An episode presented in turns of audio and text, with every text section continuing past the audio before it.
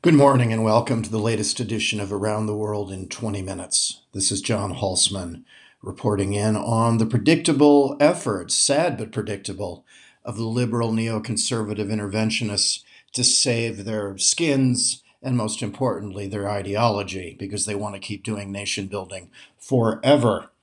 Uh, this really, to start with, and I'm going to lay out the case against this, and I can't believe that I have to but to read the foreign policy commentariat, where there is some debate, the majority view is still that intervening in countries in which the United States or the West have no primary national interests is worth it. And I'm reading this over and over again as these folks try to scramble to save their reputations, and more importantly, their efforts to do this again and again and again. So let me calmly lay out the case that really shouldn't have to be laid out to any thinking human being. First, the empirical data.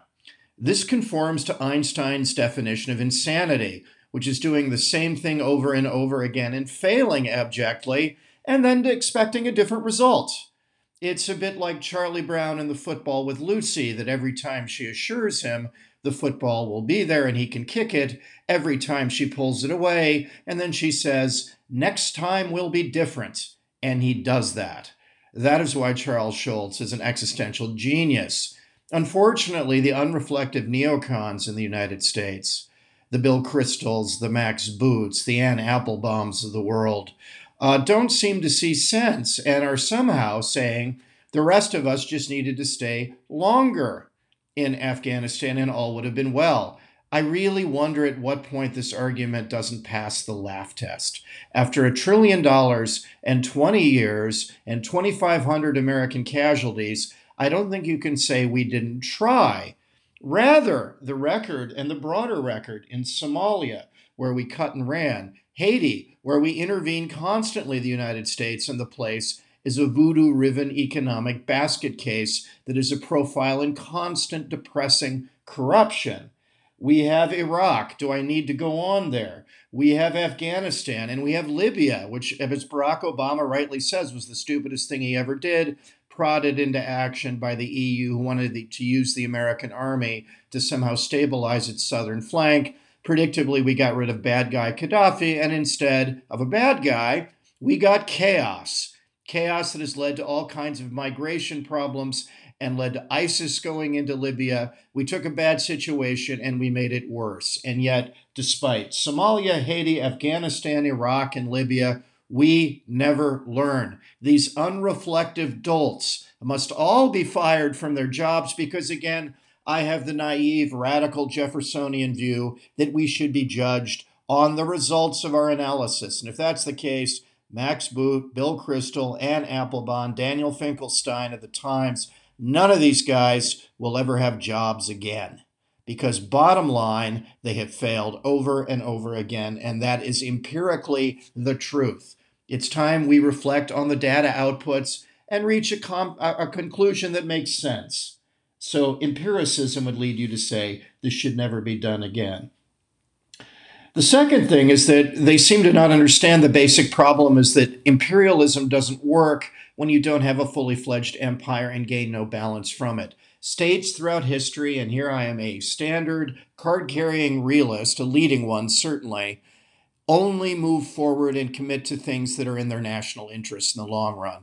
And the problem, if you look at Somalia, Haiti, Afghanistan, Iraq, and Libya, is they have one basic thing in common despite being incredibly different places. And that one thing is that none of them matter very much strategically or geostrategically to the United States. Who runs them or who's in charge? Certainly, they don't qualify for 20 years and a trillion dollars. And in fact, when I went home to sell my book, uh, to dare more boldly, the best laugh line I got when people would question Iraq would be I would simply say, Do you want your trillion dollars back? Yes or no? Does the United States, can we put better use to that trillion dollars than what happened in Iraq? And everyone across the country, it was a national book tour, would invariably laugh. Of course, that money wasn't well spent. And of course, we need it for reasons in the United States. The onus has to be on the nation builders to sell why what they're doing is in the American national interest. If it is, then we can have a discussion about doing it. If it's not, as all five of these cases palpably make clear,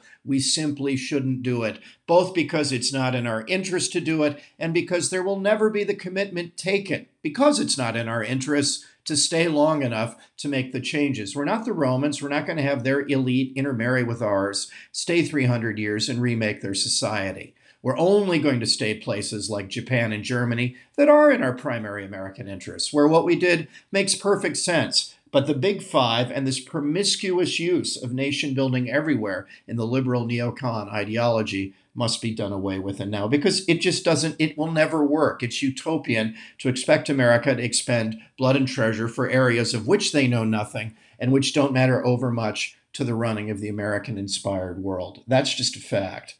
The third thing that's seeing these guys finally out the door, despite their utter unreflectiveness and continuing to say, do the same thing over and over again despite its failure, is that the world is structurally changed.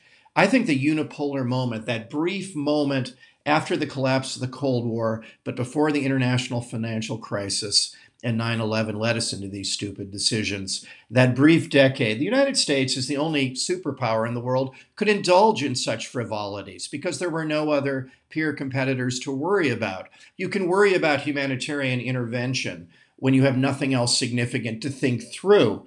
But that's not the world we live in anymore. We now live in a world where China is a peer competitor, where at the top level, the Sino American Cold War is going to dominate the world that we live in, and where this is the new defining feature of our era. But beneath it, we also have a number of great powers that have a lot more room for maneuver than they used to. The EU, Japan, India, Russia, the Anglosphere, all can say no to both Russia, uh, sorry, to both China and the United States and play us off one another whenever they wish to. So that's a very different world than a world where America has basically a Pax Americana for, for 10 years and we can worry about nation building in Haiti or Somalia where we have no interest. That world is simply gone and people are not prepared to make frivolous sacrifices anymore.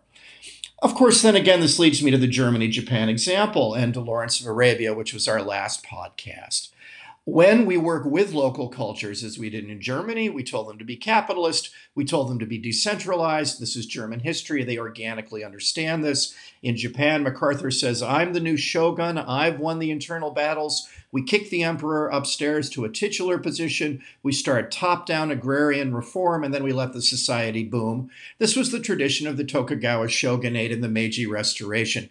In other words, this wasn't news to the people on the ground. This is how their world worked. And as a result, the nation building efforts worked. Beyond the fact that they both are primary interests, Japan and Germany are central to American thinking in Europe and Asia, respectively. And that's why we are still there because they are obviously worth it to both Democrats, Republicans, independents in a way that Somalia, Haiti, Afghanistan, Iraq, and Libya never will be. But we worked in a Lawrence of Arabia way with cultures, not against them. In the cases of Somalia, Haiti, Afghanistan, Iraq, and Libya, we don't have states that are functioning. And so we apply a paint by numbers. These are decentralized, chaotic areas. So let's make them utterly centralized.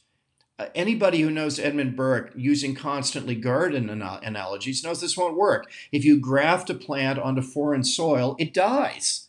And that's precisely what happened. A more decentralized, confederal approach would have been far better in any of the cases. But instead, we did the paint by numbers. Let's over, overly centralize them. Let's try to create George Washington out of water. Let's make something highly centralized that fell apart in the first place with ever looking at the forces that lead it to constantly fall apart. So even at the practical level, this didn't work. Again, all of this, and Biden taking the hit he is in the paper, though, again, 49% approve of what he's doing, which is a plurality in favor. This won't hurt Biden politically at all in the United States. He's kept his promise. The progressive wing of his own party will love what he's done. Foreign policy is not a reason people vote. And so the commentariat will wring their hands, but there's no, none, zero sign that this will have domestic political ramifications for President Biden in any way. And indeed, he's following the policy put in place by Donald Trump and dreamed of by Barack Obama, though he knuckled under to the generals. Um, what this does is allow the United States to pivot to what does matter, which is the Sino American Cold War, which is the game here. great power competition now is going to dominate the world we live in. The time for sideshows is over, particularly frustrating, frustrating sideshows that deliver so little. Everyone is on board the Sino American Cold War being what needs to be done. And we can't keep wasting trillions of dollars and decades of the American military's time when we have to take advantage of what is a very favorable alliance system in Asia. China has so scared the horses by their bellicose behavior that the US is closer to Japan, closer to India, closer to South Korea, closer to ASEAN, closer to even Vietnam, for goodness sake, than it ever has been, investing diplomatic time and effort and strategic time and effort in the region that has all the world's future growth and all the world's future risk just makes sense. So the idea of doing these sideshows, I think time and reality has taken care of, despite the mulings of the liberal neoconservative elite to save themselves. So I think that this is key. And then I want to make a last point that they're constantly bringing up, which needs to go away. Interventionism is not synonymous with American leadership.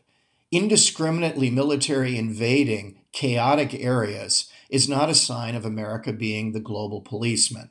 Instead, the global policeman has to prioritize what he does. The ordering power has to decide what's vital. This is where realism is great. What's vital in a primary interest, what's secondary and you might like to get done, and what's tertiary, meaning what in a perfect world you would do, but pretty much can't. And that's what we have happening here.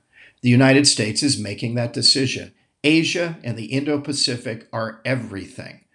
Nation building, which has failed in Somalia, Haiti, Afghanistan, and Iraq, and Libya, is nothing.